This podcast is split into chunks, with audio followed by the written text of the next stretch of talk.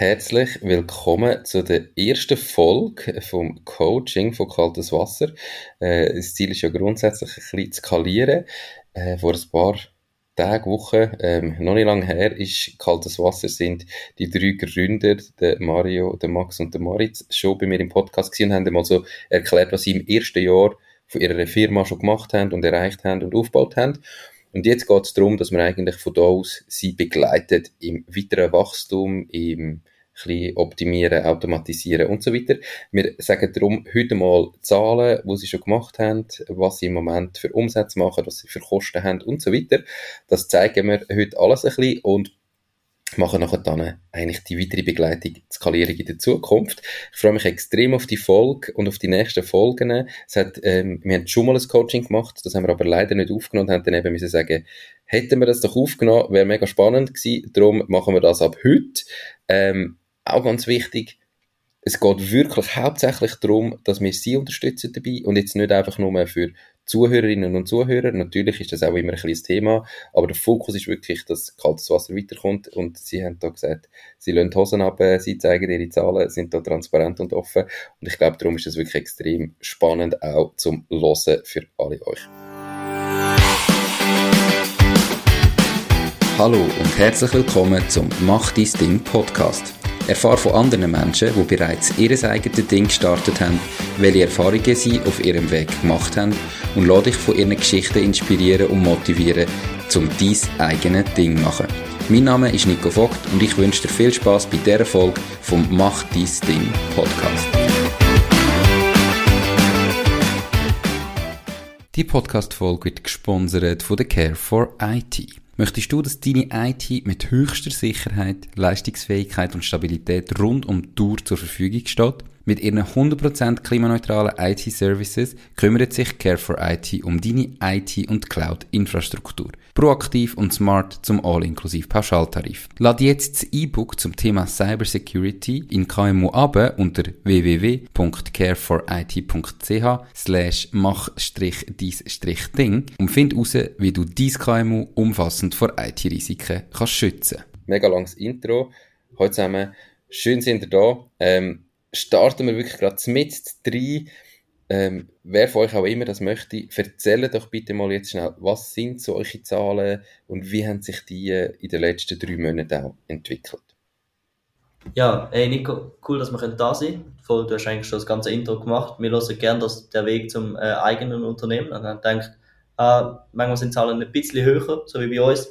Ähm, und das können wir ja heute machen. Äh, vielleicht kann mal zum, zum äh, Januar. Wir haben im Januar 15.875 Franken Umsatz gemacht.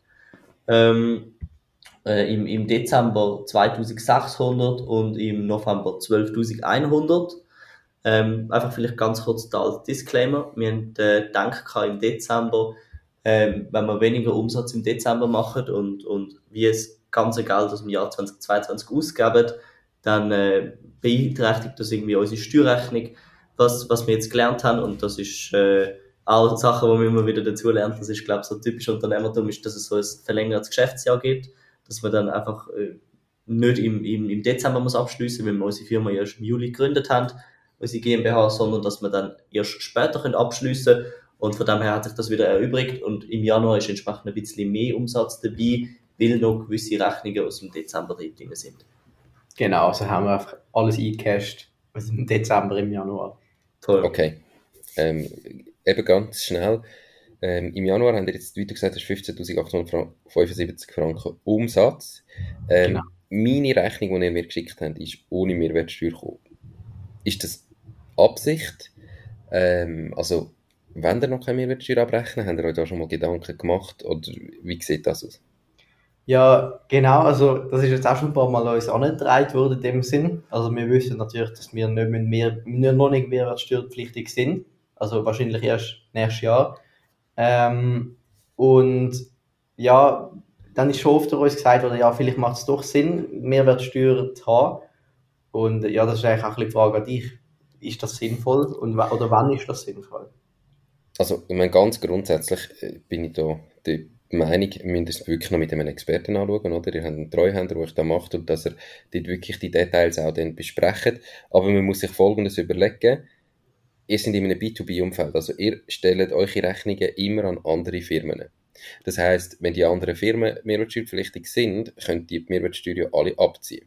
Also der Preis wird für mich zum Beispiel gar nicht höher oder tiefer, wenn ihr mir eine Rechnung mit oder ohne Mehrwertsteuer schickt. Ja. Also auf der Seite hat es keinen Einfluss. Gleichzeitig heisst es aber für euch, wenn ihr mehrwertsteuerpflichtig sind, könnt ihr alle eure Kosten, die mehrwertsteuerpflichtig sind, Mehrwertsteuer, Vorsteuer abrechnen. Also das heisst, eure Kosten werden eigentlich leicht tiefer, wenn sie mehrwertsteuerpflichtig sind, oder? Natürlich, es gibt Kosten, die sind nicht mehrwertsteuerpflichtig, dort nicht, aber alles, was mehrwertsteuerpflichtig ist, wird für euch eigentlich günstiger, weil ihr die Mehrwertsteuer könnt abziehen Ja. Was ich jetzt aber auch nicht weiss, wir haben vorher mit einem langen Geschäftsjahr geredet und so weiter, ist wie kompliziert ist es jetzt, von Mehrwertsteuer abrechnen, wenn du im letzten halben Jahr nie eine Rechnung wie Mehrwertsteuer geschickt hast? Musst dann all die Rechnungen anpassen, musst überall die Mehrwertsteuer nachverlangen, das weiß ich nicht. Insofern könnte es vielleicht trotzdem Sinn machen, ein halbes Jahr abzuschliessen, dass eigentlich erst ab Januar müsstest du neu organisieren mit Mehrwertsteuer und im ersten halben Jahr nicht mehrwertsteuerpflichtig bist und im zweiten Jahr schon. Also eben die Details müsst ihr wirklich mit eurem Treuhänder mal anschauen. Aber im, im B2B-Umfeld, wenn du Rechnungen an andere Firmen schickst, können die die Mehrwertsteuer wieder abziehen, darum wird es nicht teurer. Anders ist es, wenn du im B2C-Umfeld bist, weil wenn du jetzt dann Endkunden verkaufst, wenn der kann Mehrwertsteuer nicht abziehen. Das Ja. heisst, dort wird der Preis für den Endkunden automatisch um die 7,7% teurer. Hm. Aber das heißt, es macht für uns eigentlich total Sinn. Werden wir das, äh, ich habe es mir aufgeschrieben, werden wir uns das, das mit Treuhänder anschauen und schauen, wie wir das konkret können umsetzen können. Weil, so wie ich es gesehen wir haben ja auch zum Beispiel Kosten gehabt, im Dezember zum Beispiel, glaube von 8000 Franken oder so. Mhm. Ähm, da gehört ein Großteil an Digitech und so Zeugs. Ja. Da würden äh, die 7% sicher einen, äh, einen Unterschied machen, wenn wir da tiefere Kosten hätten. Genau, die Genau. kannst du als Vorsteuer wieder abziehen, richtig. ja, gerade momentan geht halt viel in neues Equipment, weil wir einfach die ganze Zeit am Ausbauen sind und dann brauchen wir neue Tische und, und, und so weiter, weil wir halt eigentlich voll in der Wachstumsphase sind. Mhm. Und wenn wir dann weniger für das müssen zahlen, wäre sicher gut. Das ist so ein bisschen die Frage, eben jetzt sind wir erst Ende Februar, äh, macht es vielleicht Sinn, da überall noch Mehrwertsteuer verlangen, gell? Ja, also ich meine, so viele Rechnungen sind es ja nicht gewesen. Ihr habt ja ein paar Rechnungen vor allem gestellt. Das sind nicht viele verschiedene Kunden und vielleicht kannst du die Mehrwertsteuer auch in der nächsten Rechnung einfach dann halt noch oben drauf tun, oder? Das eigentlich, müsst ihr mit dem, wirklich, so im Detail bin ich natürlich nicht, ich bin nicht Treuhänder, aber dass ihr es wirklich mit dem Treuhänder anschaut. Ja. Und ich habe das Gefühl, es würde schon Sinn machen, besonders wenn ihr jetzt 15'000 Franken Umsatz habt. Ich meine, ab 100'000 Franken ist es ja eh Pflicht. Ja. aber halt einfach immer erst im Folgejahr. Oder? Also im allerersten Jahr, wo du 100'000 Franken Umsatz machst, musst du noch nicht, du musst dich aber dann aufs Folgejahr anmelden. Und die Frage ist dann nicht einfach, macht es gerade ab sofort schon Sinn, weil du tendenziell vielleicht in eurem Fall wirklich auch Geld sparst, weil du die Vorspiel kannst, kannst abrechnen. Und Mehrwertsteuer, die du musst zahlen, die kannst du ja auch verrechnen. Oder? Also du, die 7,7% musst halt einfach in dem Moment, wo du die Rechnung stellst, auf die Seite tun, auf ein Mehrwertsteuerkonto, dass du es gar nicht kannst ausgeben für andere Sachen und du weißt, für da kommt dann die Rechnung, oder? Also, Ja. ich kann mir vorstellen, dass es funktioniert. Okay, also Umsatz ähm, im Januar 15'000, aber das ist zum, ein bisschen mehr, fast 16'000, aber das ist eben, weil er einfach im Dezember weniger Rechnungen gestellt hat. Ähm, genau. Äh, wie haben sich denn die Kosten entwickelt? Ähm, sollen wir schon im November anfangen und das gerade vergleichen oder Dezember? Genau. Okay, im November äh, haben wir Kosten gehabt von 7.364 Franken, Mhm. im Dezember von 8.037 Franken und im Januar von nur 3.162 Franken. Wie Genau. Kommt der grosse Unterschied zustande? Also, wa- was habt ihr denn im Januar nicht gehabt, wo ihr im November und Dezember noch drin gehabt habt? Also einerseits ein wichtiges Ding ist, wir, wir geben natürlich sehr viel Geld für Lizenzen aus, für Softwarelizenzen, weil man halt ganz verschiedene Produkte verwendet, für Schnitt, Organisation, alles mögliche.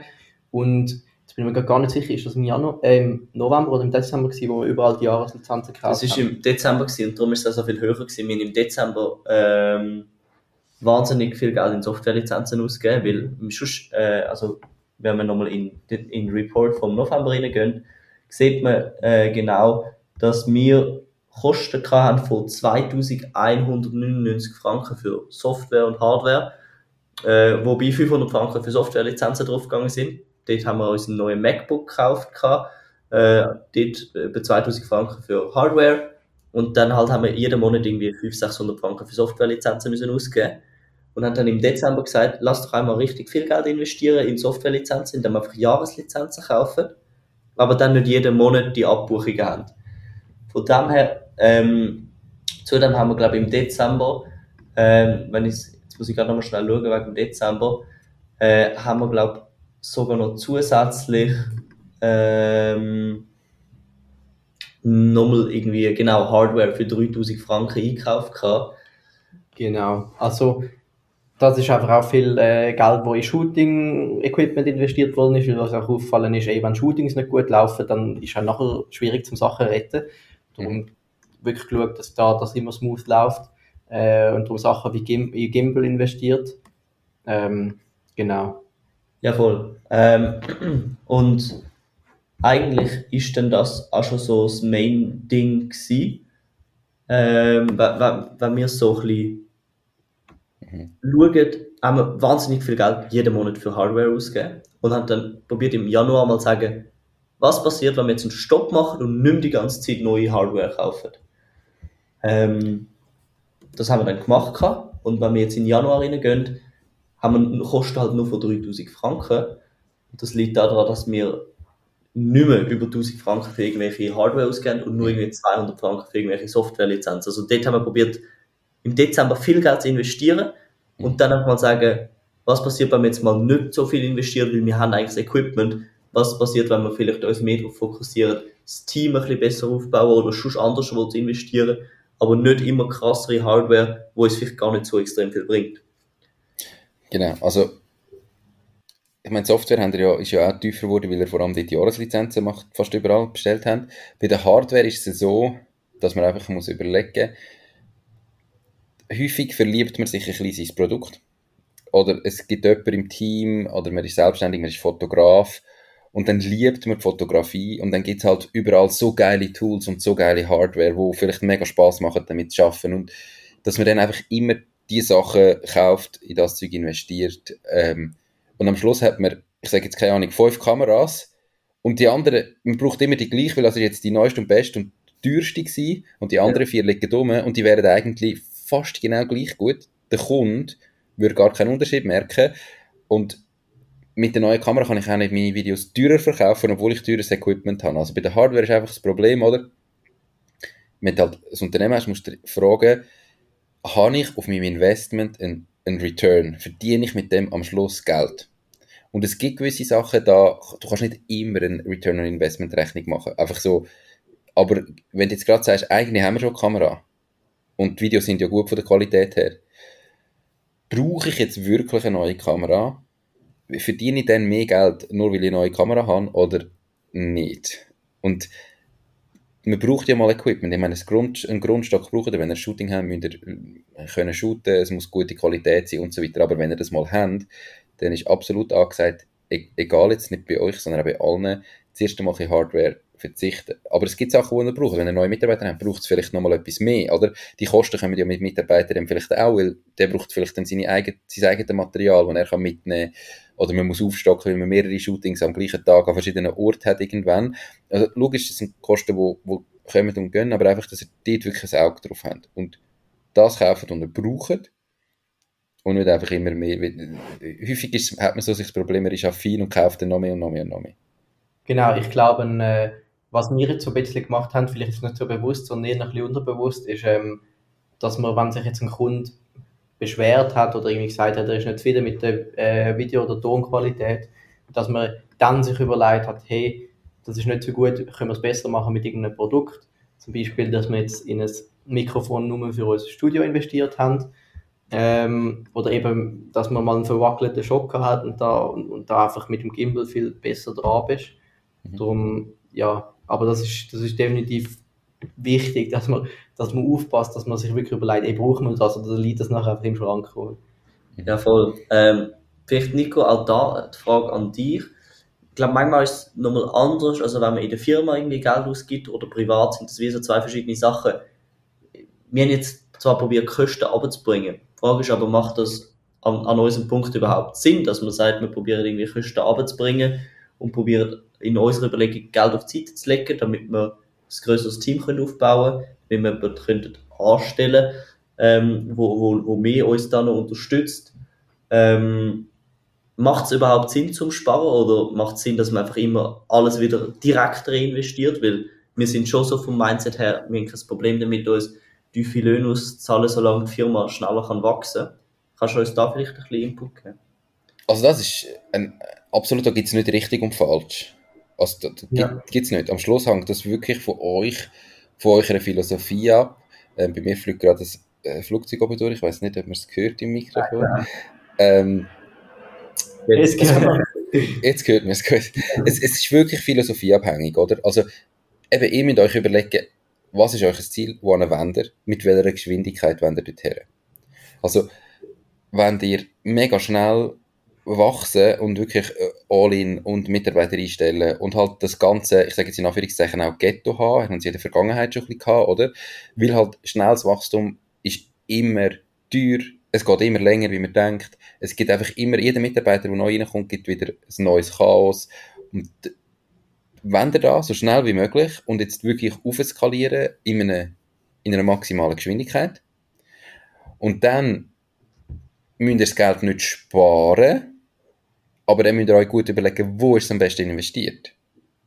Oder? Ja. Also, meine Frage ist ja, wo ist das Geld am besten investiert? Und es geht nicht darum, tue ich es jetzt sparen oder nicht, sondern wie muss ich es ausgeben, damit es den grössten Return bringt, den ihr euch erwartet. Also, und um das geht es ein bisschen. Wenn ihr mit dem Geschäft so schnell wie möglich wachsen, eine grosse Agentur aufbauen, ähm, und was ist dann auch nachher das Ziel?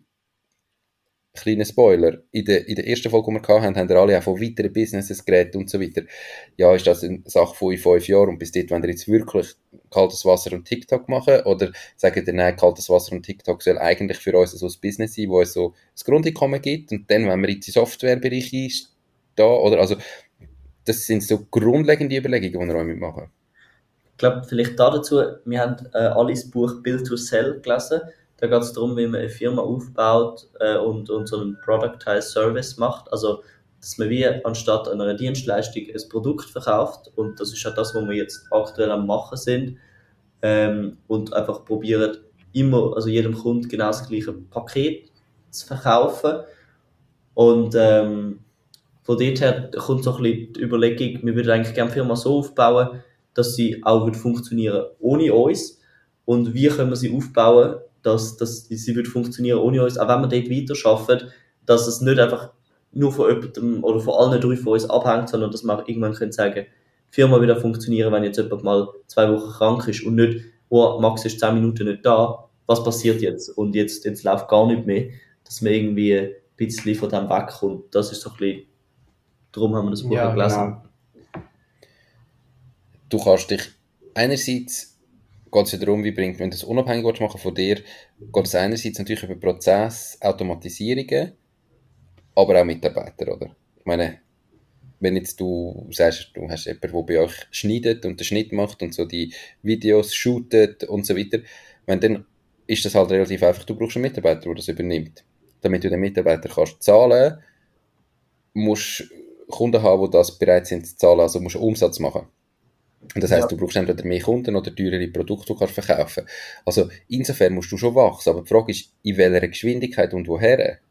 Und ich glaube jetzt eigentlich, solange du Vollgas, wenn ihr Vollgas in einem Wachstumsmindset sind und so schnell wie möglich wachsen, in dieser Zeit inne ist es nicht realistisch, das von euch unabhängig zu machen. Oder das ist wie mal, wenn du mal an einem Punkt bist, wo du sagst, und jetzt sind wir da, jetzt wollen wir es von uns unabhängig machen und es soll ein bisschen weiter wachsen, vielleicht nicht ganz in dieser Geschwindigkeit, aber jetzt suchen wir einen Geschäftsführer, der das für uns macht. Ich meine, ihr sind ja noch Geschäftsführer, äh, da musst du wie jemanden anstellen für da, wenn es voll unabhängig soll sein. Oder Ja. ist es halt einfach so, dass du sagst, du suchst einen Assistenz, wo dir einen guten Teil von der Arbeit abnimmt, aber du am Schluss immer noch die Entscheidungen triffst und halt einfach sagst, ich tue nicht mehr sieben Tage in der Woche dafür arbeiten, sondern nur noch zwei. Also, darum, es geht mir wirklich, ich meine, Frage, die Ursprungsfrage war, macht es überhaupt Sinn zu sparen? Oder wenn wir es gerade wieder ausgeben? Und das ist extrem abhängig von euren Zielen, die ihr damit verfolgt. Auch davon, wie viel wollt ihr überhaupt damit verdienen, ab wann wollt ihr damit verdienen. Im Moment wohnt ihr, glaube ich, noch bei den Eltern. Weißt, mm, es ist, ich glaube, auch noch im Vergleich zu einem, und das ist ein Glaube von meiner Seite, aber es ist ein Agenturbusiness. Es ist viel schwieriger, als einmal zu exiten, zu verkaufen, wie wenn du jetzt zum Beispiel eben ein Software-Service-Business hast oder ähm, ein, ein Startup, wo du Vollgas skalierst, oder? Und auch die Skalierung ist viel schwieriger, weil sie viel mehr Personalressourcen braucht. Weil, wenn du musst shooten, brauchst du Leute, die gehen shooten. Wenn du musst Videos machen. Ja. Also, damit du schnell skalierst, brauchst du die Leute. Es ist nicht wie eine Software, die du einmal geschrieben hast und nachher dann x-mal kannst verkaufen, vielleicht tausendmal kannst verkaufen. Und darum als Agentur ist schon Personalteil relativ wichtig, aber das, es gibt nicht richtig und falsch, sondern da müsst ihr für euch herausfinden, wie soll es für euch sein. Die Valiant ist die Bank von meiner Wahl. Die ganze Eröffnung vom Konto von der Macht Ding GmbH ist von daheim ausgegangen. Alles hat schnell, einfach und unkompliziert funktioniert. Ich bin wirklich begeistert von dem Prozess, den die Valiant aufgestellt hat. Ich freue mich darum sehr, die Valiant als Partnerin vom Podcast gewonnen zu haben. Wenn du mehr von der Valiant willst wissen, dann gang auf www.valiant.ch. Valiant, die Bank, die es Ihnen einfach macht. Du kannst dir das so ein bisschen so vorstellen, jetzt, äh, bei uns im Schnitt ist es so, dass jetzt der Max sozusagen sich möglichst versucht vom Schnitt zu trennen, dass er selber nicht muss schneiden und sozusagen äh, unseren Cutter Videos zuteilt und sie schneidet und er sie dann anschaut ähm, und dann kommentiert, was noch verbessert werden muss, was wir anders machen wollen, wie wir irgendwie noch mehr Reichweite gewinnen. Und das ist jetzt so ein bisschen der Prozess im Schnitt. Und da sind wir auch zufrieden damit. Weil, wenn jetzt irgendwie, wenn jetzt ein Cutter irgendetwas macht, wo wir noch nicht zufrieden damit sind, können wir es schnell fixen in dem Sinn. Mhm. Aber jetzt zum Punkt von irgendeinem Shoot fühlen wir uns jetzt, glaube ich, irgendwie noch nicht so wohl damit, ähm, irgendeinen Mitarbeiter selbstständig dorthin zu schicken, weil wir irgendwie das Mindset haben, hey, wir wollen den Kunden glücklich machen, wir wollen irgendwie auch mit dem Kunden kommunizieren am Shooting, wir wollen irgendwie, wir wollen irgendwie äh, äh, persönliche Basis aufbauen und ich finde das mega schwer, die gewissen Teile irgendwie, äh, irgendwie abzugeben oder wie man jemanden findet, an dem man das zuverlässig kann abgeben. Also, ich meine, das ist ja auch ein Prozess, oder? Du, du darfst nicht im Kopf haben, dass du das Gefühl hast, ah, jetzt habe ich jemanden angestellt und jetzt schicke ich dir sein erstes Shooting allein. Ja, ja. Aber klar. wenn du vorher sagst, ihr wollt euch ein Unternehmen so aufbauen, dass es von euch unabhängig ist, dann du kannst nicht gleichzeitig das Mindset haben, ich sage einfach, ich will das jetzt persönlich aufbauen und ich muss dort sein und ich will irgendwie die persönliche Beziehung zum Kunden. Weil entweder hast du die persönliche Beziehung zum Kunden und dann ist es aber personenbezogen und dann wirst du es nicht können von dir unabhängig machen oder du willst ein Unternehmen, das möglichst unabhängig von dir läuft und dann musst du ja. von Anfang an, also musst probieren, dich auch so schnell wie möglich daraus zu nehmen. ich meine, der Prozess ist ja der, dass du jemanden suchst, wo, wo, wo shootet, wo das Zeug kann organisieren und nachher nimmst du halt einfach immer Meta-Shootings und am Anfang machst du und er schaut zu und irgendwann macht er und du schaust zu und bist noch dabei und irgendwann ist der Punkt da, wo du dich so wohlfühlst mit dem Mitarbeiter, weil du schon so oft dabei bist und er selber kann handeln, dass du dann sagst, und jetzt kannst du selber gehen. Ja.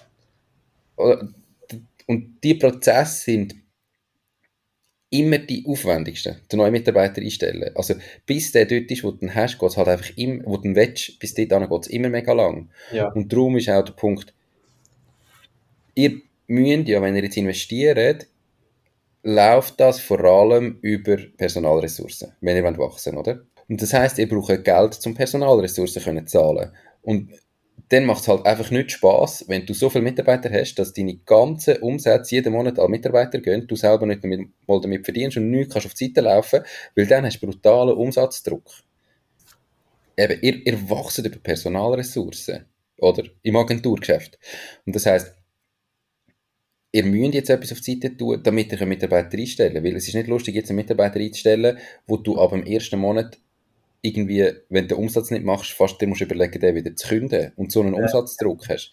Also, und, und da ist es aber auch, es gibt auch nicht richtig und falsch. Wenn da müsst ihr wissen, wie viele Monate wenn ihr sicher gehen, dass ihr den könnt zahlen könnt, auch wenn ihr jetzt keinen Umsatz macht oder nicht mehr Umsatz macht, obwohl ihr mehr Mitarbeiter habt. Und da müsst ihr euch spüren und ihr wissen, sind da drei Monate, sind da sechs Monate, ist das ein Jahr? Ja, also das ist noch spannend.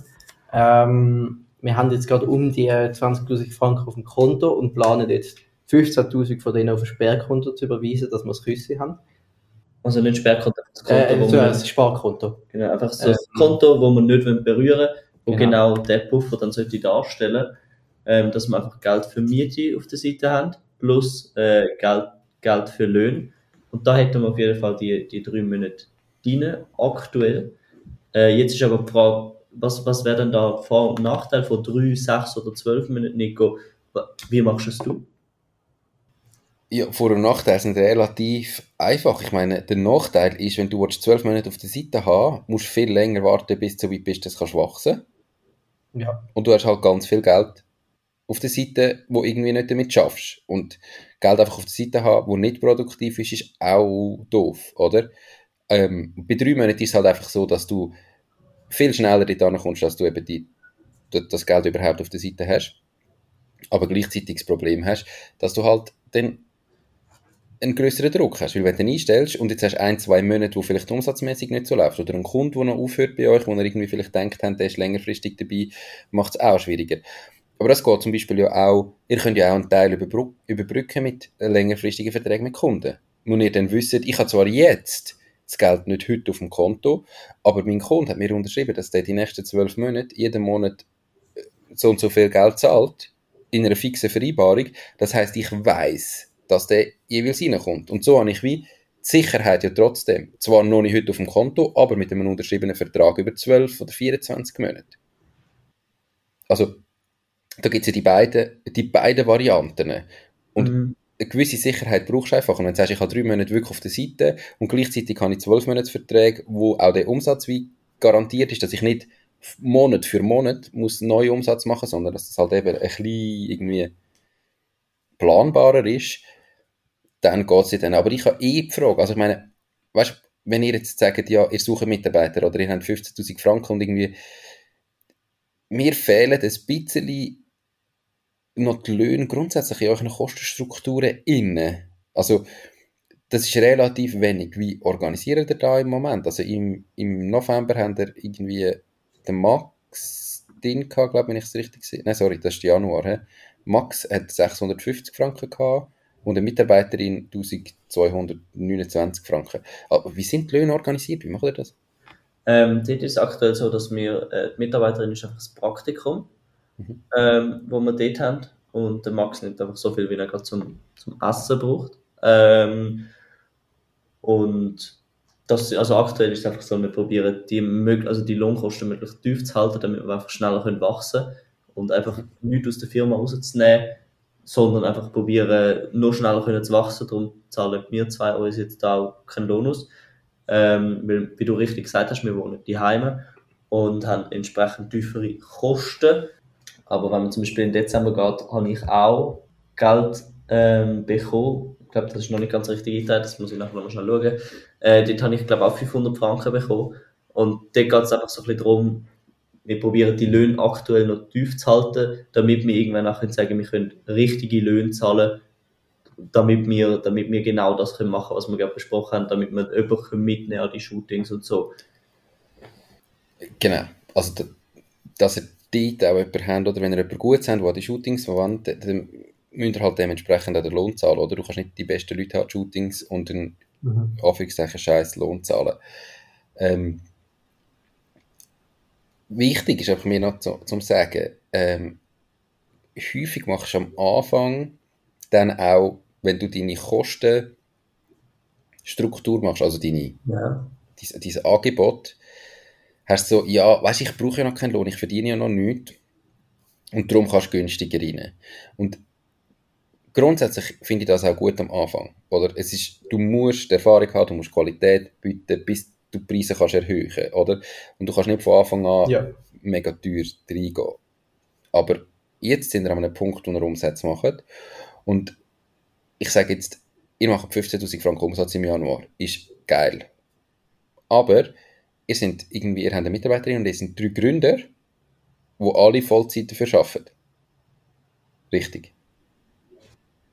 Und ich meine, dann sind das pro Person für euch nach den Kosten irgendwie noch knapp 4000 Franken brutto inklusive Arbeitgeberbeiträge, die eigentlich übrig bleiben für irgendwie im Moment, glaube ich, haben ihr sieben Tage Woche. Also ihr arbeitet ja extrem viel. Und da müsst ihr euch einfach überlegen, wirklich für die Kostenstruktur in Zukunft.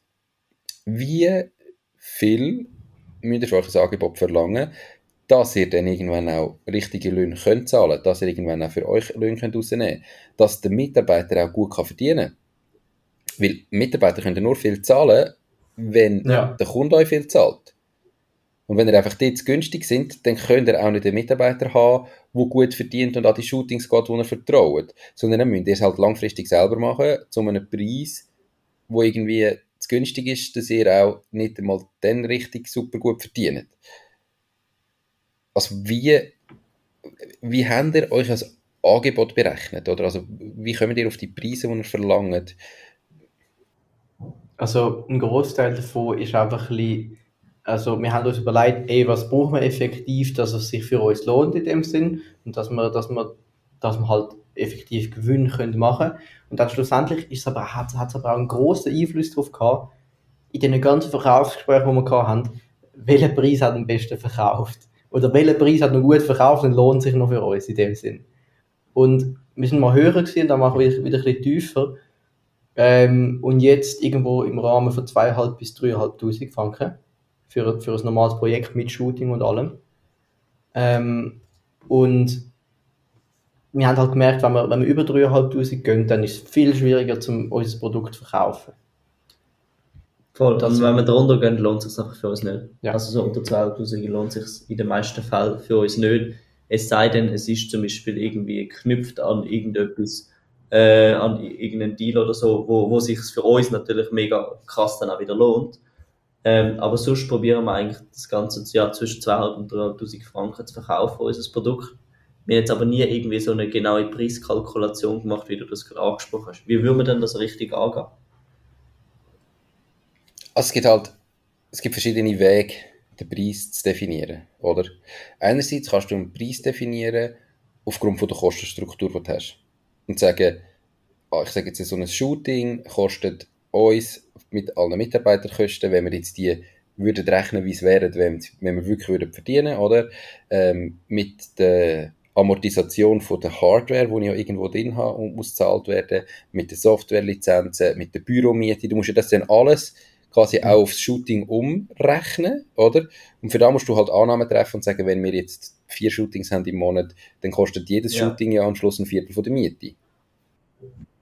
Und wie würdest du das rechnen mit dem mit der Hardware? Also wie rechnest du das? Weil es bleibt ja, also wir haben ja wahrscheinlich irgendwie die Kamera auch noch in zwei Jahren oder so irgendwas. Aber dann musst du dir überlegen, okay, wie lang ist die Laufzeit von der Hardware, äh, von, von der Kamera, oder? Ist die, die lebt zwei Jahre. Und in zwei Jahren wird die neu brauchen. Das heisst, jetzt, ich habe jetzt ganz einfache Rechnung 2400 Franken zahlt für die Kamera. In zwei Jahren muss ich sie ersetzen. Das heisst, sie Ja, kostet mich eigentlich stimmt. 100 Franken pro Monat.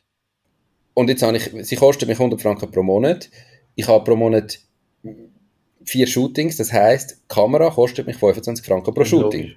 Macht Sinn. Und, es, und so musst du das wie umrechnen, oder? Weil ich, und die Laufzeit ist von jedem, äh, von jedem Gerät ein bisschen anders. Und ich meine, du musst das auch nicht, oder? Am Schluss musst du nicht wegen 10 Franken das abrechnen. Aber theoretisch ist das bei jedem MacBook, den du kaufst, bei jedem Tisch, den du kaufst, bei allem, irgendwann ist das nicht mehr gut. Das eine habt ihr 20 Jahre, das andere habt ihr 10 Jahre, das andere habt ihr nur ein Jahr. Und so musst du es aber umrechnen, dass du weißt, wie viel kostet eigentlich jeden Monat. Wie viel Gewinnmarge, wenn wir jetzt alles zusammenrechnen, also Büro, Löhne und äh, Hardware, wenn wir das alles zusammennehmen und dann können abrechnen auf den Monat, was wir ja können machen, dann sagen wir, was weiß ich. Vielleicht finden wir raus, uns kostet das Shooting, keine Ahnung, 1000 Stutz. 1000, 500 1000, 1500, 500, keine Ahnung. Kostet uns ein Shooting, Mit Schnitt, I guess. mit Schnitt stimmt, Zeit für den Schnitt noch aufrechnen, dann Zeit fürs Posting und Zeit für Kommunikation noch einrechnen. Wenn wir das alles zusammen haben, wie viel Gewinnmarge sollen wir dann da noch drauf tun? Die Frage ist, was hast du alles genau dort reingerechnet? Und was ist das Ziel von der Firma und wie soll es weitergehen? Und dann, ich sage jetzt nur mal, es gibt, das ist der erste Weg, um Ja. den Preis zu berechnen. Einfach von den Kosten aus. Und jetzt ist natürlich die Frage da drin, ja, hast jetzt du für das, für dich selber, in dieser Preisstruktur rein, schon für jede Stunde, wo du dir verrechnest, 250 Franken Ja. reingerechnet. Weißt du, sage ich jetzt. Und dann hast du natürlich schon extrem viel verdient mit den Kosten, die du errechnet hast. Und dann muss die Gewinnmarge, in Anführungszeichen Gewinnmarge, nicht mehr die genau gleich sein. Oder hast jetzt du gerechnet, pro Stunde, die du selber schaffst, 50 Franken. Und dann musst du halt eine höhere Gewinnmarge berechnen. Aber darum, das ist so ein bisschen, kommt ein bisschen darauf an, das gibt nicht richtig und falsch. Und dann ist es mega abhängig vom Produkt, das du hast. Es sind ein Agenturbusiness, ihr müsst auch eine schlechte, ich meine, wenn du mit vier Shootings rechnest pro Monat und dann hast du mal nur zwei in einem Monat, musst du ja gleich überleben. Und für da brauchst du die Gewinnmarge in der einen, damit sie in der anderen kannst du über, dafür hast du Ja. vielleicht auch mal einen Monat mit sechs. Also, ich ich sage jetzt irgendwo 20 bis 30 Prozent wäre natürlich super, aber das ist die eine Seite. Du kannst den Preis berechnen, indem du schaust, was kostet es mich komplett, unser Angebot, plus die Gewinnmarge. Der andere Weg ist aber, dass du zum Beispiel schaust, was zahlt der Markt. Und diese zwei Sachen müssen ineinander kommen. Wie viel verlangen unsere Konkurrenten? Wie viel kann man überhaupt verlangen? Was wird zahlt? Und der dritte Weg wäre aber auch noch zu sagen, was hat es wert? Was bringt es dem Kunden? Und dort ist jetzt die Frage, was bringt euch ein Angebot eurem Kunden genau? Und könnt ihr euch ein Angebot so gestalten, dass ihr vielleicht einen klar messbaren Return für euren Kunden habt, wo ihr dann eben auch besser wieder könnt verkaufen könnt. Also macht ihr ein Video, wo einfach Reichweite generiert, aber kein Umsatz daraus entsteht, hat das für den Kunden einen gewissen Wert, weil er hat Reichweite, er, er wird gesehen, hat das, macht er aber ein Video, wo für den Kunden messbar Umsatz generiert und durch da Gewinn und ihr wisst, pro Video, das ich für dich mache, machst du 10'000 Franken Umsatz, dann hat das für ihn viel mehr Wert. Oder? Also, drum, und darum ist das, das eine ist einfach von den Kosten her, das andere ist aber vom Kunden her. Was bringt es dem Kunden und kann ich von dem, was es dem Kunden bringt, eben auch mehr übernehmen? Ich meine, schaut mal Apple an. Ich meine, Apple kann für ein Smartphone heute 2'500 Stutz verrechnen und die Leute zahlen es. Und es gibt gleichzeitig irgendwelche Xiaomi, wo 250 Stutz kostet und Ja. ja, fast das Gleiche können. Einmal nicht zehnmal weniger. Aber Apple schafft es durch ihr Marketing so viel zu verlangen, weil der Markt bereit ist, das zu zahlen. Und die Produktion von dem Apple iPhone kostet nicht wirklich so viel mehr wie die von dem Xiaomi. Oder? Sondern, klar, das Marketing kostet deutlich mehr. Aber darum gibt es mehrere Wege, um irgendwie auf den Preis zu kommen. Und wenn ihr eine Kostenstruktur habt, die so hoch ist, dass schon zu teuer ist, also anders gesagt, ihr müsst anbringen, dass eure Videos deutlich mehr Wert haben, Ja. wie sie euch kosten. Weil ihr eben irgendwo etwas drin habt, wo vielleicht andere nicht können, wo ihr dem Kunden wirklich einen Mehrwert bietet. Und dann könnt ihr viel verlangen dafür und dann habt ihr eine hohe Gewinnmarge, respektive viel Einkommen. Aber ich glaube, es wäre für euch mal mega wichtig, mal wirklich die Sachen abzurechnen, was kostet es euch. Weil vielleicht merkst du dann, hey, shit, so ein Shooting kostet uns im Fall nicht 2'500 Franken, sondern unser Shooting kostet uns schon 4'000 Franken. Und dann musst du dir eben überlegen, wie kann ich die Videos besser machen, dass sie für meinen Kunden mehr Wert haben, dass er auch mehr Ja. dafür zahlen kann. Das ist die Vollkostenrechnung, die wir glaube jetzt mal in erster Linie müssen, müssen machen bevor wir überhaupt da können sagen, lohnt sich das überhaupt? Weil ich glaube, du, du sagst völlig richtig, der Report ist zwar spannend zum Anschauen und du siehst ein bisschen Kostenstruktur, aber mit dem Vorschritt, um ein Angebot berechnen, gar nicht gemacht. gell? Von dem her wäre Ja. wär das sicher, glaube ich, der, der nächste logische Schritt. Äh, wie, wie, wie berechnest du dann richtig? Das heißt, du müsstest theoretisch auch irgendwie sagen, das sind, sind unsere Gesamtkosten, total, auch, auch Löhne. Und dann könntest du sie eigentlich einfach Mhm. geteilt durch Anzahl Shootings pro Monat machen. Und dann könntest du eigentlich, oder, Ja, wenn ihr nur, ich sage jetzt, wenn ihr nur rein die Shootings anbietet als Angebot, als einzelnes Angebot, ist das richtig, ja. Weil natürlich, du musst auch den, den Administrativaufwand irgendwie können umrechnen auf den Umsatz. Weil der entsteht auch, den kannst du nicht direkt verrechnen. Das heisst, der, der shooten, kostet darum auch mehr. Ich meine, überlegt dir mal so, ich weiß nicht, wenn ihr jetzt, ob ihr schon mal einen Maler habt bei euch im Büro, wo du malen. Ich meine, der Maler verdient vielleicht am Schluss, ich weiß es nicht, 4'500 Franken, aber die Stunden werden verrechnet mit 100, 110, 120 Franken. Und das ist halt einfach, weil von diesen 110, 120 Franken so viel weggeht, oder? dass bei ihm noch 4'500 Franken, logisch, der Arbeitgeber verdient etwas daran, aber der hat Leute im Büro, die Buchhaltung machen, ja. der Treuhänder muss irgendwo gezahlt werden. Oder? Wenn euch der Treuhänder x tausend Franken kostet im Jahr, muss euch ein Umsatz das reinholen. Und darum einfach, am Anfang ist es normal, mit dem Preis gehst du ein bisschen unten du musst mal Umsatz generieren und machen, verdienst vielleicht auch ein bisschen weniger. Aber ihr seid jetzt an dem Punkt, wo ihr euch wirklich mal überlegen müsst, was kostet uns unser Produkt eigentlich, wenn wir für uns einen anständigen Lohn rausnehmen. Diese Podcast-Folge wird gesponsert von der Baluas. Bei der Baluas findest du alles rund ums Firma gründen. Sei das, wie man einen Businessplan erstellt, wie man die Mehrwertsteuer verrechnet, welche Rechtsform zu deinem Unternehmen passt. All diese Infos und viele weitere Kundenvorteile wie eine kostenlose Webseite findest du unter baluas.ch slash firma-gründen. Und übrigens, sie übernehmen auch einen Teil von deinen Gründungskosten. Alles auf baluas.ch slash firma-gründen. Mhm. Ja. Okay, das heißt, eigentlich wenn wir komplett die Rechnung machen von einem Monat, was uns Buchhaltung eigentlich kostet, Löhne, IT und Miete, alles zusammennehmen, dann durch 12, also auf den Monat aufteilen, weil es sind ja ein Haufen Jahresdings und so. Und von dort aus dann wieder sagen, wenn man jetzt irgendwie, also wir verkaufen damit Videopaket, nicht Shooting, sondern Videopaket und dort drin ist Konzeptionierung, das Drehbuch und dann am Schluss äh, der Shooting-Tag und der Schnitt und Aufladen auf den verschiedenen Plattformen, dort ist alles enthalten. Und dann können wir es durch die vier, ähm, durch die vier Pakete, die wir verkaufen, rechnen und dann finden wir erst unsere wahren Kosten raus und können dann dort drauf nochmal eine Gewinnmarge machen oder halt sagen, ja, so und so viel Lohn bräuchten wir jetzt noch daraus.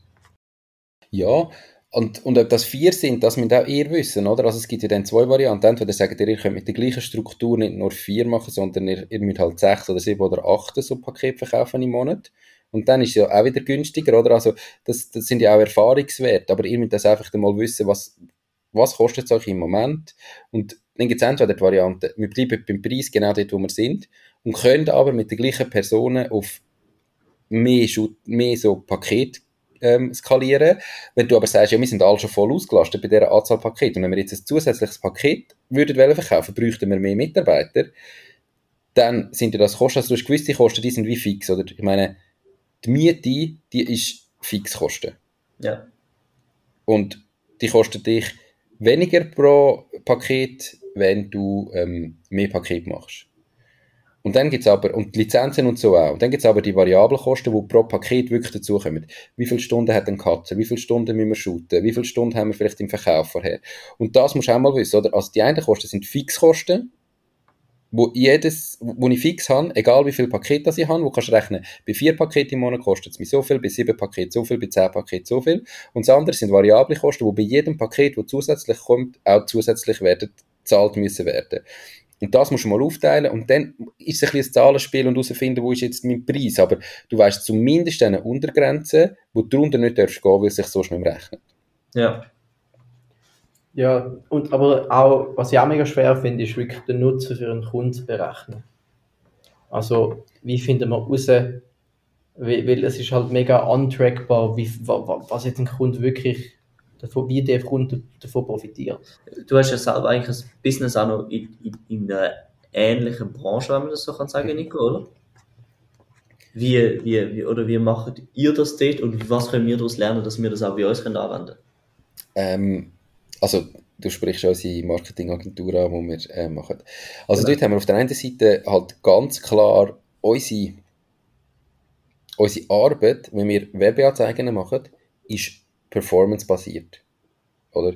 Also wir tun nicht einfach eine Werbeanzeige machen und sagen, hey cool, du hast jetzt so und so viele Leute erreicht, sondern wir tun Termine generieren oder zumindest einmal Leads generieren wir tun sogar, wir machen die komplette Arbeit bis zum Termin und können dem Kunden sagen, jeder Termin, der bei dir da war, hat so und so viel Umsatzminimum gemacht und dann ist es ein bisschen, musst du dem Kunden seine Zahlen kennen, musst mit ihm das aber einmal durchrechnen und sagen, hey, schau, ich tu dir vielleicht jetzt Termine generieren.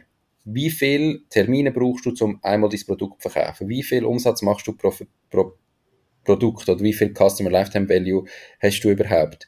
Und ja. so kannst du dem Kunden berechnen. Können wir dem Kunden jedes Mal sagen, hey, schau, du hast uns so viel gezahlt, für diesen Betrag sind bei dir so viele Termine gewesen und die haben dir laut deinen Zahlen so und so viel Umsatz generiert. Also das heißt, unsere Kosten sind im Vergleich zu deinem Umsatz so klein. Ja. Du kannst aber auf verschiedene Art und Weise rechnen, oder? Wenn ich jetzt sage, ihr könnt Reichweite generieren.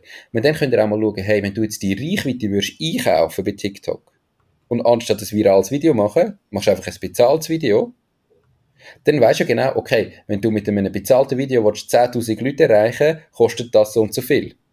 Und wir erreichen bei dir 10.000 Leute mit einem viralen Video, unbezahlt, du zahlst halt dann uns, ist so viel wert, oder? Also im Vergleich zu der bezahlten Werbung sind wir günstiger. Und es ist noch lustiger, weil es ist, es ist viral gegangen, das heißt, es hat viel mehr bewirkt wie nur ein bezahltes Video, wo du halt Reichweite einkaufen kannst du immer, oder? Ja. Die Frage ist, was für Reichweite ist, aber so musst du halt ein bisschen Vergleichsrechnungen haben und sagen, wir generieren dir Reichweite, wenn du die würdest einkaufen, kostet sie so viel, bei uns ist sie so viel. Und wir machen nicht nur die Reichweite, sondern wir machen, ich meine, auch wenn du jetzt ein Video willst machen für Reichweite einzukaufen, shooten, konzeptionieren, schneiden und so, den Aufwand hast du so oder so. Ja. Oder? Ja. Ja, Aber so musst du halt wie schauen, hey, du willst Reichweite, du kannst dir die einkaufen, kostet so viel, du machst es mit uns, dann kostet dir nur so viel. Irgendwelche Vergleichszahlen musst haben.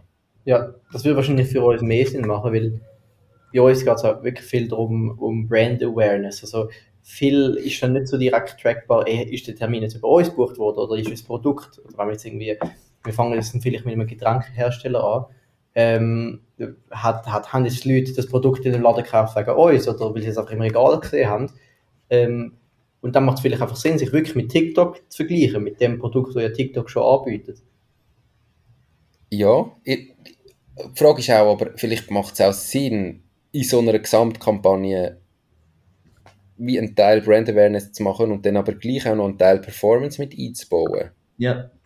um dir dann zum, zum Teil etwas können messbar machen. Also du sagst, hey, look, wenn wir jetzt so ein Paket machen, haben wir vielleicht 10 Videos, da davon sind 9 wirklich Brand Awareness und eins ist aber mit einem ganz klaren Performance-Aspekt, wo wir mal probieren, die Leute direkt auf den Shop zu generieren mit einem Spezialangebot, wo sie dann etwas können bestellen können und vielleicht dann sogar das Angebot, das du einerseits als Video machst, auch noch anzubieten, dass du das gleichzeitig sogar noch, wenn es funktioniert hat, auch noch bezahlt anbietest, weißt? Also, dass sie das Video auch als Performance-Anzeige können nutzen wo sie Paid-Werbung drauf können schalten oder? Also, da,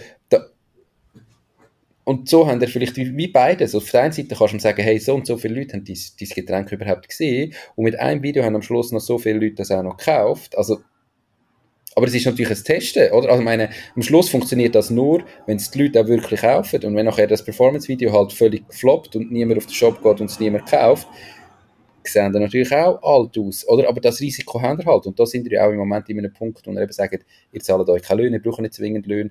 Wenn das jetzt beim einen Kunden mal nicht funktioniert, ist es nicht so mega schlimm. Ja. Und da müsst ihr halt einfach üben. Und sonst sagen wir, wenn es mir nicht funktioniert, machen wir halt nochmal eins und nochmal eins und nochmal eins, bis wir eins haben, wo funktioniert. Und dann finden wir raus, warum es funktioniert.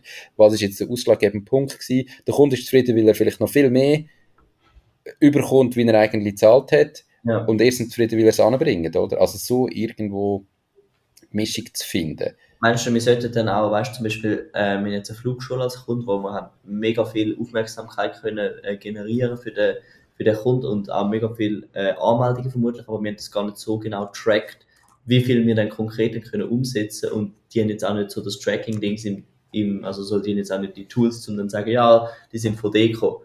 Sollen wir dann einfach ähm, probieren, selber irgendwie mit dem Kunden zusammen, also dass wir irgendwie dann sagen, wir bauen euch den Prozess auf bis zur Terminbuchung oder so, dass wir dann den Teil nehmen und sagen, ja, aber sorry, wenn sich dann jemand irgendwie auf einem 800-seitigen Formular muss eintragen, nachdem man das Video gesehen hat, ist das auch nicht Zweck von der Sache.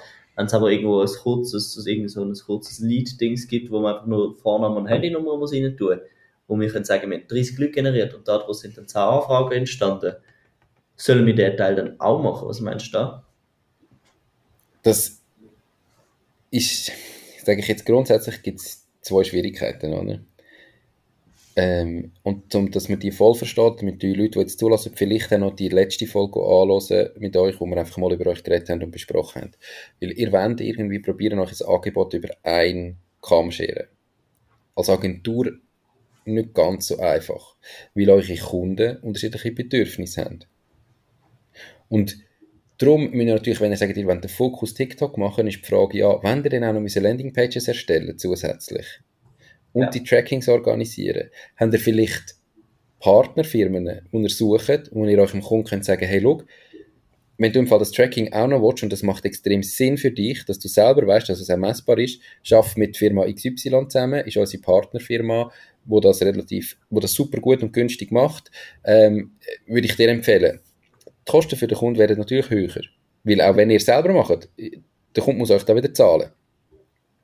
Also die Frage ist natürlich immer ein bisschen, ist es ein Kunde, der eh so begeistert ist, sage ich jetzt mal, dass er so oder so will, oder ist es ein Kunde, der vielleicht so auf der Kippe ist, wo die Messbarkeit möchte, der sagt, ja, aber ich weiß nicht, bringt mir das wirklich etwas? Und dann müsst ja ihr argumentieren können, dass er trotzdem bei euch kauft. Und ein Ja. guter Verkäufer kann das so oder so, oder? Es ist, die Messbarkeit ist ja immer auch ein Teil, ein Verkaufsargument.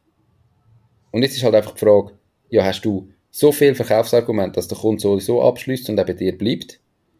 Oder brauchst du das zusätzliche Verkaufsargument, weil es dann einfach noch mehr ein No-Brainer wird für den Kunden? Ja.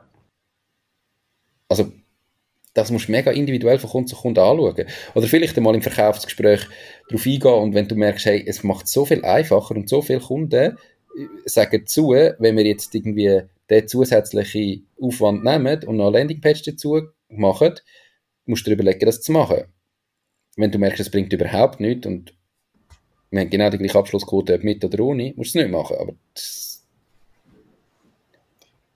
Ich glaube, ihr seht es, ich habe das Gefühl, wir sind jetzt mega, mega tief drin, aber das ist, sind genauso die Themen, die uns gerade beschäftigen, ob, ob man genauso Zeug machen. Ich glaube, du hast recht, es macht keinen Sinn, dass wir das für Kunden implementieren, aber dass wir vielleicht jemanden suchen, wo so eine kurze, also ich meine wirklich nur, weißt wo man Daten kann eingeben und, und das dann irgendwie irgendwo hier übermittelt wird und nachher abtelefoniert wird, dass, dass, dass irgendjemand baut, dass, dass wir da schauen, dass wir das zwar nicht selber machen, weil ich meine, was wir können, ist, wir sind hure gut drin, virale TikToks zu erstellen für irgendwie jede Firma und bekommen es immer hin. Aber die Frage ist, brauchen wir halt das Argument, wo du völlig recht hast, dass wir sagen, wir bekommen auch hin, dass du nachher nochmal 20.000 Franken mehr Umsatz machst mit unseren TikToks. Oder sind wir halt einfach nur ein kleiner Teil in deiner Journey zwischen der Plakatwerbung und dann irgendwie TikTok, den er nachher sieht, beim zweiten TikTok und dann geht er auf Google und sucht Webseiten und bucht dann darüber wir sind einfach nur ein Teil von der ganzen Customer Journey gewesen.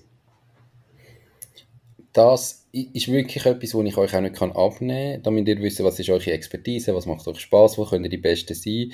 Ihr müsst euch auch überlegen, was könnt ihr vielleicht im Vergleich, schaut schon auf euch, aber eben, was könnt ihr vielleicht besser wie andere TikTok-Agenturen, wo könnt ihr, ihr euch davon abheben, wenn ihr nur den wirklichen TikTok-Teil machen, wenn ihr grösser sein, wenn ihr mehr ähm, anbringen, wenn ihr mehr neues Agenturbusiness, wo ihr noch mehr Kampagnen ganz umfänglich macht oder nicht. Ich meine, wenn ihr nur den TikTok-Teil macht, könnt ihr euch auch sehr gut als Subunternehmer für Agenturen ins Spiel bringen und sagen, geht auf Agenturen zu und sagen denen, hey, wir machen TikToks. Wenn ihr für einen, einen Grosskund ein Konzeptpaket macht, kommt auf uns zu für den TikTok-Teil und wir übernehmen den TikTok und haben so mit Ja. Agenturen noch zu tun, wo ihr einfach als Subunternehmer dann arbeitet.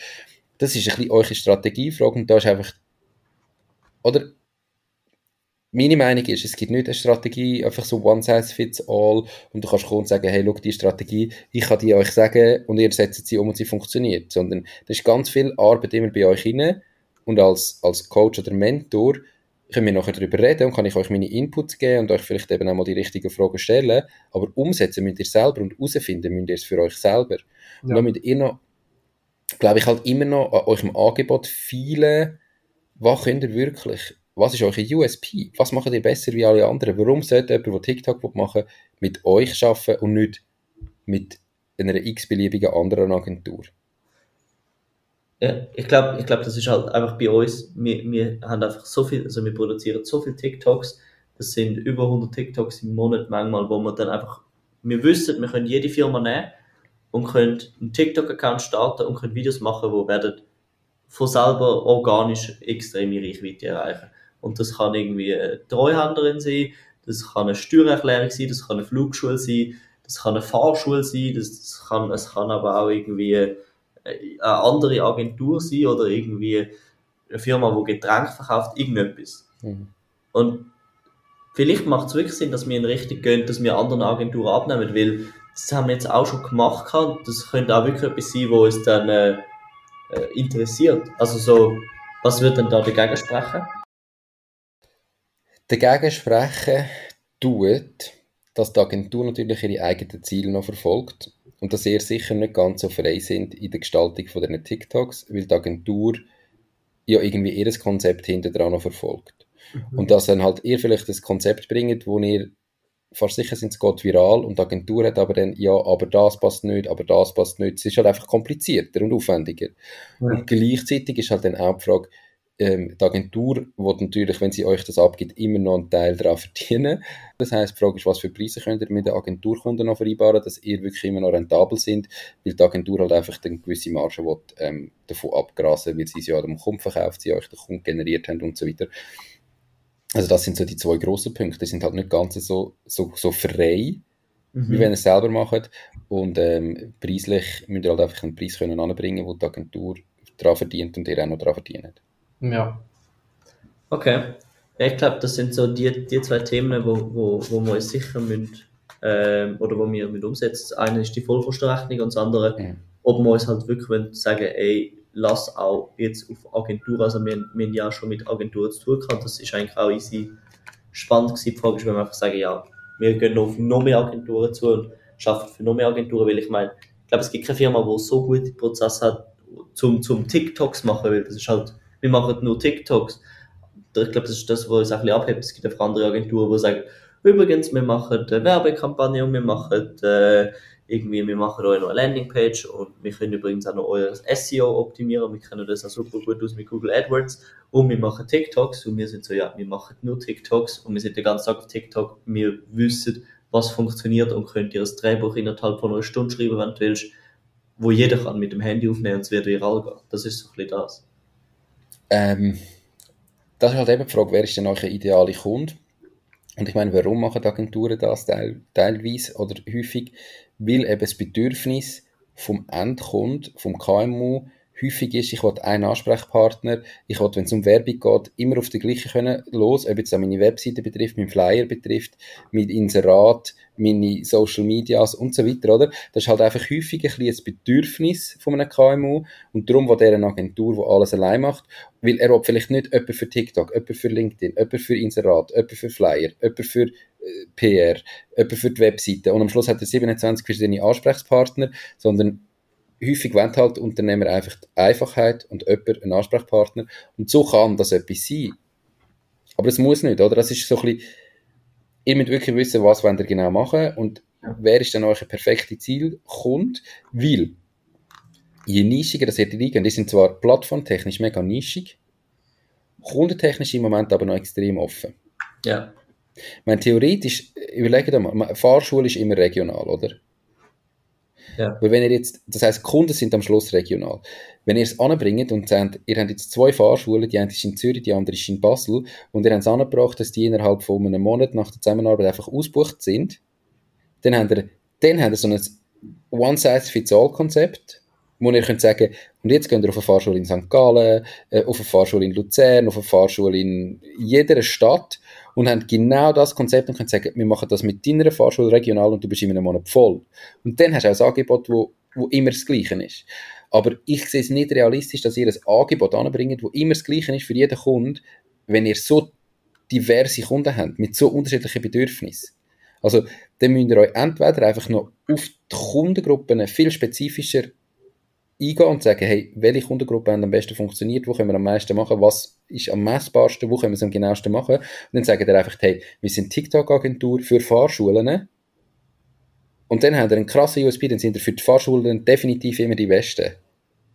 Oder TikToks für Restaurants oder TikToks für was auch immer. Ja. Und vielleicht müsst ihr da einfach mal nochmal tiefer in die Nischen rein das heisst nicht, dass er für immer alle anderen ausschließt, aber dass er das erste Mal wirklich die Restaurants hat und dann könnt ihr sagen, okay, jetzt haben wir die Restaurants, was machen wir jetzt als nächstes? Als nächstes machen wir jetzt die Firmen noch. Und als nächstes machen wir die Firmen noch. Und dann könnt, dann glaube ich, dass ihr den Prozess anbringt, dass alle das gleiche Paket und das gleiche Angebot haben. Ja. Aber wenn ihr so divers sind, was Kunden angeht, sehe ich das ein bisschen als schwierig. Das stimmt vielleicht. Ja, ja, das haben wir jetzt, glaube ich, noch nie. Wir sind einfach sehr überzeugt gewesen, dass wir es herbekommen, jedem wie das als Paket zu verkaufen, weil es immer die gleiche Dienstleistung ist. Aber es stimmt schon, Kunden sind aktuell sehr das einzige Ding, was irgendwie ist, dass mehr als fünf Leute jetzt arbeiten, das ist so das einzige Kriterium, wo wir bis jetzt haben, dass wir überhaupt jemanden angenommen haben als, als neue Kunden. Aber ich meine, davon gibt es einen Haufen, Haufen Firmen, die so individuell wieder sind. Mhm. Und das ist natürlich die Individualität, ist Aufwand und wir am Schluss auch verlangen und, und das führt zu Kosten, oder? Aber ich könnte auch sagen, wir suchen genau Firmen, die eben nicht one size fits all sind, sondern wo ganz spezifische Kundengruppen haben, die ein Alleinstellungsmerkmal haben, wo es eben nicht hunderte von den Firmen gibt, die genau das Gleiche machen. Ähm, es gibt 100 Fahrschulen, oder? Die kannst du immer das Gleiche machen, aber du sagst vielleicht, ich suche Firmen, die relativ ein spezifisches Angebot haben, wo man eben anders muss erklären, wo erklärungsbedürftiger sind und genau für die sind wir die Richtigen und dann ist das dieses Alleinstellungsmerkmal. Dann ist es aber individuell und das bedeutet, dass am Schluss eben auch das Angebot individuell ist und der Prozess individuell, weil es unterschiedliche Kunden sind und du nicht einfach kannst sagen, Paket 1, 2.500 Stutz. Ja. Das, sind einfach, das ist auch so ein bisschen eine Strategiefrage, oder? Vor allem werden Verkaufen ein bisschen einfacher. Ja, weil, weil, weil, weil wenn wir Referenzen hätten. Referenzen hätten, wo das genau schon so gelaufen ist und schon können wir einfach sagen, also look, wir haben es für die, die, die und die Firma gemacht und wir wissen, dass wir es auch bei deiner können machen aber wir können einfach sagen, es funktioniert in der Finanzbranche, der Immobilienbranche, irgendwie der Fahrschulbranche, der Flugschulbranche und schon noch zwei, drei Branchen, aber hätten wir natürlich genau die Positionierung können, um das so machen. Das heißt, das sind jetzt eigentlich so die zwei Fragen. Erstens die Vollkostenrechnung und das andere, wie wir können wir sagen, wenn wir uns einfach sagen, wir gehen jetzt noch auf mehr Agenturen und werden ein bisschen so dort der Subunternehmer, wo, wo dann dort einfach TikToks übernimmt. Weil das ist schon so, die meisten Firmen haben einfach eine Marketingagentur, die alles macht, aber die haben dann halt auch nicht die Expertise und geben die Aufträge auch wieder weiter. Mhm. Oder gehen wir halt direkt auf Firmen zu und sagen, äh, wir würden das gerne machen, so wie wir das jetzt machen und auch jetzt schon unsere Kunden haben. Ja, ich glaube, vom Wachstum her, was hast du das Gefühl, was, was, was, was wäre, also so jetzt mal abgesehen von der Philosophie her, wie kommen wir schneller als Ziel, sagen wir jetzt mal, wir wollen die, die 15.000 mal auf 30.000 aufentun im Umsatz. Sind wir schneller dort, wenn wir das mit Agenturen machen oder wenn wir alles einzelne Kanal aussuchen? Erstens, weg den Umsatz denken. Ähm, also das ist einfach meine Meinung. Ich suche Lügen nicht einfach nur den Umsatz an, sondern den rentablen Umsatz, oder? Ähm, also da müssen wir jetzt erst einmal Kostenstruktur haben und dann merken, hey, vielleicht haben wir lieber ein bisschen weniger Kunden, die mehr zahlen oder was auch immer. Also, oder häufig denkst du beim Wachstum nur an Umsatz und ja. da musst du einfach zuerst einmal Kostenstruktur kennen, damit du auch es bringt euch nichts, wenn ihr jetzt eigentlich eine Vollkostenrechnung macht und einen Verlust macht und dann habt ihr bei 30'000 Franken Umsatz dort doppelt so einen hohen Verlust. Also das bringt ja. euch nichts. Und darum müsst ihr zuerst jetzt einmal wirklich dort schauen, dass das Angebot stimmt. Und wenn das Angebot stimmt, dass es funktioniert und rentabel ist, dann den Umsatzsprung machen. Okay. Und, und nicht, nicht zuerst den Umsatzsprung machen. Ja. Ähm, und nachher ist das dort, wo ihr euch wohlfühlt. Also weißt das ist echt meine Meinung. Ich bin jetzt Unternehmer und logisch, man muss Wachstum machen. Aber wenn, euch, wenn ihr es geil findet, mit Agenturen zusammenzuarbeiten, wo ihre Ansichten reinbringen. Und ihr findet das mega spannend, weil ihr könnt lernen davon, weil ihr vielleicht andere Bereiche noch seht, sie ganz andere Hintergründe noch haben und andere Ideen haben und ihr das richtig geil findet, mit denen zusammen zu arbeiten und äh, äh, könnt lernen und so, dann geht der weg. Wenn ihr aber sagt, ja nein, eigentlich schießt uns das an, weil wir machen nur die Erfahrung, dass die nachher uns immer reinreden, wir nicht genau das können machen, was wir wollen, wir wissen, was funktioniert und nachher dann wollen die das aber nicht aus x Gründen, die uns nicht interessieren, sage ich jetzt, dann gehen der andere weg. Also ja. du kannst ja auch auf dich auf KMU fokussieren und gleichzeitig mal mit diesen ein, zwei Agenturen, die vielleicht schon mal zusammen geschafft hast, weiterarbeiten und nachher schauen, ja mal, wenn, wenn du wirklich merkst, hey, mal, eigentlich ist das geil, den Switch machen, oder? Und auch das Agenturbusiness nochmal Vollgas geben. Aber es geht nicht nur darum, wie bin ich in zwei Monaten bei 30'000 Franken, sondern finden wir das auch noch geil? Ist das der Weg, wo wir gehen wollen, wo wir längerfristig gehen wollen, oder nicht? Ja. ja. Ja, ich glaube, das sind so die Fragen, die wir uns stellen müssen. Ja. Wenn du jetzt so Zahlen angeschaut hast, ist dir schon gar noch etwas aufgefallen, wo, wo wir unbedingt noch im, im Kopf haben oder sollen wir einfach mal das Angebot berechnen? Also ne, ihr müsst einfach mal das Angebot berechnen, weil meiner Meinung nach ist eben, das, was ihr nicht richtig drin habt, sind eure eigenen Löhne und, und damit ihr wirklich jetzt könnt wachsen Mitarbeiter anstellen, müsst ihr einfach mal wirklich wissen, was kostet es uns. Weil Mhm. 15.000 Franken Umsatz nach einem Jahr ist super, aber ihr sind eben auch das dritte und ihr habt eigentlich drei Vollzeitlöhne und da müsst ihr einfach wirklich das jetzt drin berechnen, dass ihr irgendwann auch davon leben könnt. Und sonst sind ihr am Schluss bei 100.000 Franken Umsatz und der Aufwand ist ein x-faches höher, oder? Hast Mitarbeiter und so weiter, aber es bleibt immer noch nicht richtig etwas hängen für euch, dass ihr damit verdient. Ja, ja, Ja, macht Sinn. voll. Okay. Spannend. Gut, ich glaube auch für heute längt Wir sind bei über einer Stunde. Ähm, mega spannend gewesen. Ähm, ich würde mich auch extrem freuen über Feedback zu dieser Folge von allen Zuhörerinnen und Zuhörern, alle, die es auf YouTube geschaut haben. Gebt mal Bescheid, wie habt ihr das gefunden? Habt ihr andere Tipps an Sie, wie ich jetzt habe? Sind ihr mit mir einer Meinung oder denkt ihr, hey Nico, du hast keine Ahnung, Sie müssten das und das machen? Bin ich wirklich mega gespannt. Ähm, freue mich extrem auf euer Feedback. Euch beiden ähm, einen schönen Tag, viel Erfolg in Zukunft. Ich freue mich schon auf den nächsten Call und das nächste Coaching und bis dahin haben wir ein bisschen zu tun. Auf Ja. jeden Fall. Danke vielmals, dass wir können da sein Wir nehmen da gerne das Feedback an. Merci vielmals. Also, ciao zusammen. Ja. Das war es auch schon gewesen mit dieser Podcast-Folge. Ich bedanke mich ganz herzlich fürs Zuhören. Ich würde mich außerdem extrem freuen, wenn du auf meine Webseite www.mach-dies-ding.ch wirst gehen und dich dort in mein Newsletter einträgst. Damit kann ich dich über neue Folgen und Themen, die dir helfen, dein eigenes Ding zu starten, informieren. Nochmal danke vielmals fürs Zuhören und bis zur nächsten Folge vom Mach dies Ding Podcast. In dem Sinn, alles Gute und bis dann, dein Nico.